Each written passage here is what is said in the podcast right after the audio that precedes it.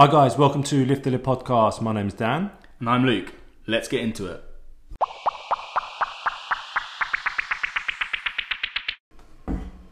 Afternoon, everyone. Uh, it is Monday, 12 o'clock. This is episode three uh, What to look for in a personal trainer or coach. Uh, Dan, let's start with you. How was your, how was your weekend? Father's Day? Father's Day. Um, yeah, it was good. What did we do? Went to Zizzi's. Tried to go to a pub, but um, we literally couldn't find one. Well, I mean, we could find a pub, but they were literally all booked up. There's loads of pubs in Bedford. Um, so went to Zizzi's, had a pizza, um, demolished a whole one. So I wouldn't normally have a pizza. Okay. Um, What's your normal like go to when you're out for dinner? well, it depends where we are, doesn't it? Um, I do love a steak, bit of flesh for those vegans out there. um, I can't help when it comes to that. um, but yeah, no, it was good. Uh, and then went back to um, the rentals. Um, had a lot of That's cake. parents, in case you yeah, don't know. parents. Um, and did a proper dad thing. Literally just sat in a chair all afternoon and dozed in and out of sleep, uh, which I wouldn't normally do that. But I think the cake um, spiked the blood sugar levels and then just dramatically dropped pretty quick. Um, yeah, you, that was you good. need that sometimes. You yeah. do need that sometimes. It was good fun though. What about you? Uh, well, I've worked in the morning, and then um, Hannah's father came over. We had a nice lunch, and I just just a slow day, really. Nothing too over the top. Um, Can't be a slow Sunday. you can't actually, and uh, ate lots of food. Feel good for it today. And that's why you squatted 200 kilos. Big shout out to Luca there. Boom.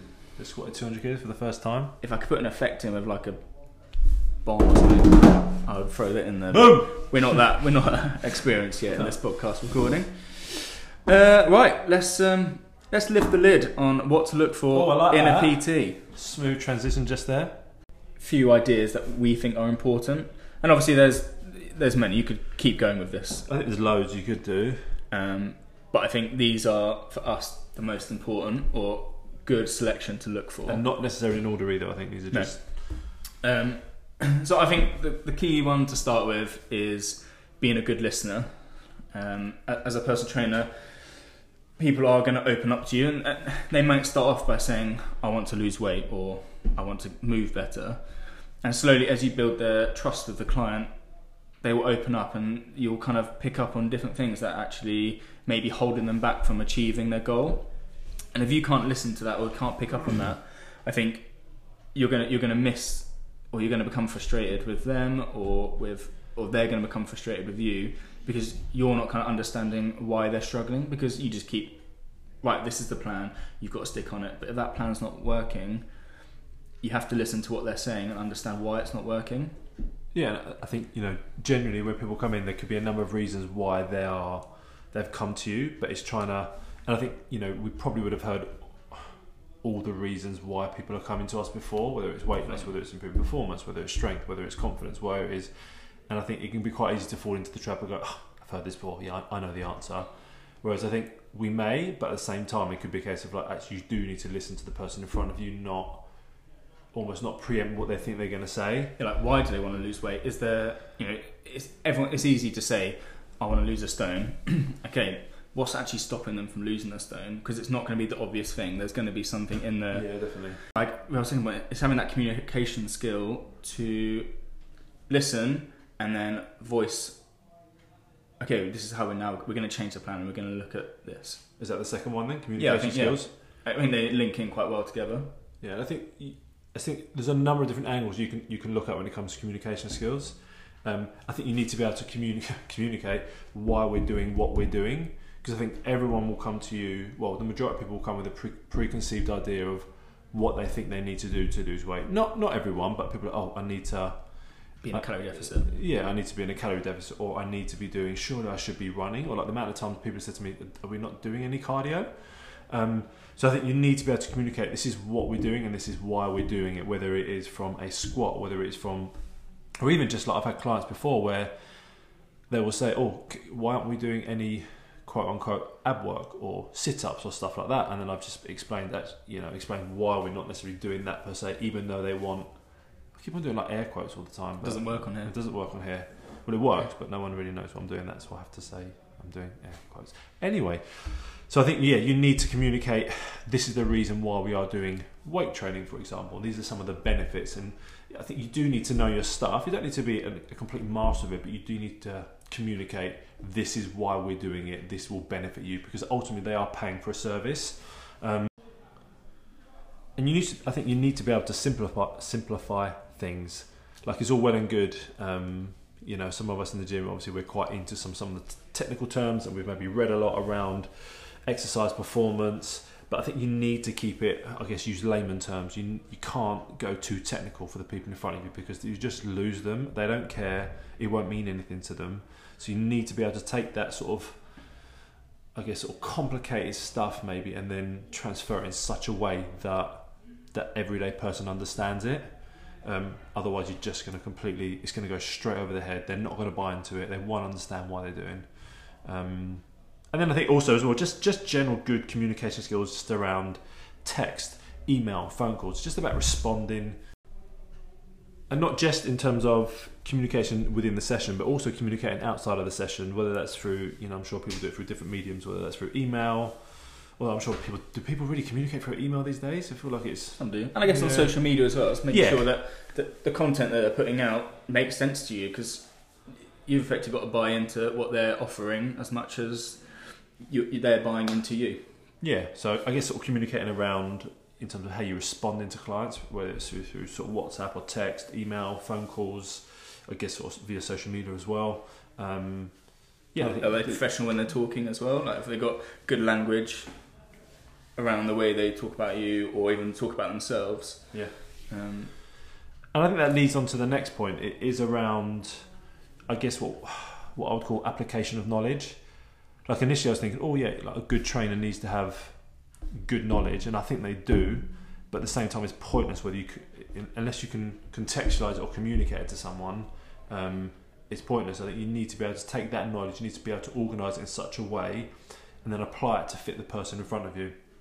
You know, if you if you got three people that come to you and they all want to say, "Oh, I want to lose weight," I can almost guarantee you that the principle is the same, but the application will be different. The path will be will different. Yeah, because ev- everyone is different. You can't just go, okay, well, you need to you need to be in a calorie deficit. Yes, that probably is true. They do need to be in a calorie deficit, but it's how you apply that knowledge. And I think that also sort of circles back to the first point. You need to be able to listen to the person. You need to be able to understand what they're saying because if you've not really listened to some of the things they've spoke about when it comes to their lifestyle, sleep, nutrition, you know, activity, it's going to be hard to really take that knowledge and the principles that we know that work and apply it to someone if you've not listened to what they've said. Does that make sense?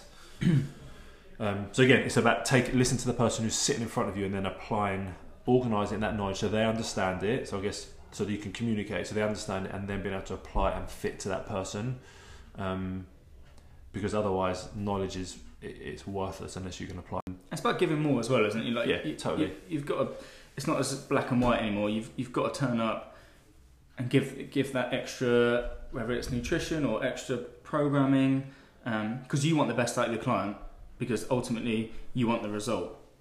You know, as Yeah. much as they do, because you've got to give uh, 100% and hope that they give 100% to go further. I promise to give you everything that I can, but I will never promise results because that's on both of us. But for me, that, that is the important thing. It has to be both parties giving 100%. No result is promised. You know, you can't say, right, we're going to get a back squat of 200 kilos in six months because, You're fishing for a compliment there. well, life changes, life gets in the way, but it's up to both of us to be fully dedicated on that plan and going an extra mile at each time. and to understand that, you know, let's just say the average person will see a trainer once, maybe twice a week. That's two hours out of 168, is it, hours in a week? We'll go with it. Should we go with that? 160 hours. So two hours within a week, unless your other things have to line up, other things have to, you have to sort of give some time to some other things 100%. outside of the session. Otherwise, it's just unrealistic that you're going to be able to hit it just within those two hours. Um, you're right, I think it is on the other person, but I think one thing that a good coach will do is that they will, I guess, guarantee that they'll I will do everything they can in their power, Yep. or they'll do everything they can in their power to, I guess, sort of set you up for success, give you the best put you in the best position to reach your goal, whatever that goal may be. But there's got to be a buy-in from the person saying, actually, I need to be able to do some stuff outside the session if I'm really going to get where I want to go to. The, the last point I'd like to make is, you know, you said uh, personal trainers aren't cheap anymore, and I think it's really important that you know when you're turning up, you're turning up to a, a safe space where they're turning up on time, they're punctual, they are professional. You know, they're not talking about their weekend getting smashed with the lads. You know, they're actually dedicated to your session. Um, they look good and they're reliable. You, you don't want someone who's cancelling every other week. You need commitment as much as they want the commitment. Yeah, and I, these are. I mean, I would say these are basic skills, but I'm I'm surprised sometimes. Maybe with slightly the younger generation coming up, that maybe punctuality, appearance, professionalism, reliability, they're probably not as a major priorities as maybe they used to be. I don't know, or value, should we say? Um, yeah, look, don't get me wrong. I don't think we get it right 100 percent of the time, but I think like being punctual to sessions, looking the part. Um, Looking part is a big one. I, we sat down with all the coaches here, and I said it's really important that we're we have a uniform so that when people come in, they know who the trainers are. So we're not just, you know, if there's a new person comes in, they know exactly it's right. It's, I need to go to speak to that person, even if they're in a session. I can be like, where do I need to go? Um, and punctuality uh, again is really important for me in terms of making sure our coaches are here before our clients. They're set up, they're ready because again, it's going the extra mile. If you turn up five minutes before your session, flustered and rushing around, already you're going to be on the back foot as soon as you get started. And I think it's just really important that they're dedicating that extra little bit of time to you. It's, it is professional. Like, anything else to add? I think that's pretty much it. I mean, they they they are for, for me the main Yeah. points. If you want Oh, good value Smash for money, watch then. Um, good listener, someone who can communicate well, or sort of good communication skills, being being able to apply knowledge, um, a coach that goes the extra mile, um, and then I guess having good values. Um, I think are probably the key takeaways from this podcast. I say I'm sure there are other things that we could talk on. I'm sure other coaches would come up with a completely different five or six points. I think these are some of the key ones that rang true for us. Definitely. Yeah. Yeah. Um, guys, that's the end of our third episode. Um, what to look for in a coach. Um, yeah, head over to Lift the Lid on Instagram. That's lift the underscore lid. Um, find us there. Like, follow, share, all the other thing. And any feedback would be great. Like we're still finding our feet with this, so um, yeah, appreciate any feedback that you have. And if it's not good feedback, we won't share Yeah, it. I yeah, guess. don't- Yeah. don't do that, yeah. Um, next episode: How to guarantee reaching your goals. Can you do that? We can. Yeah, let's do it.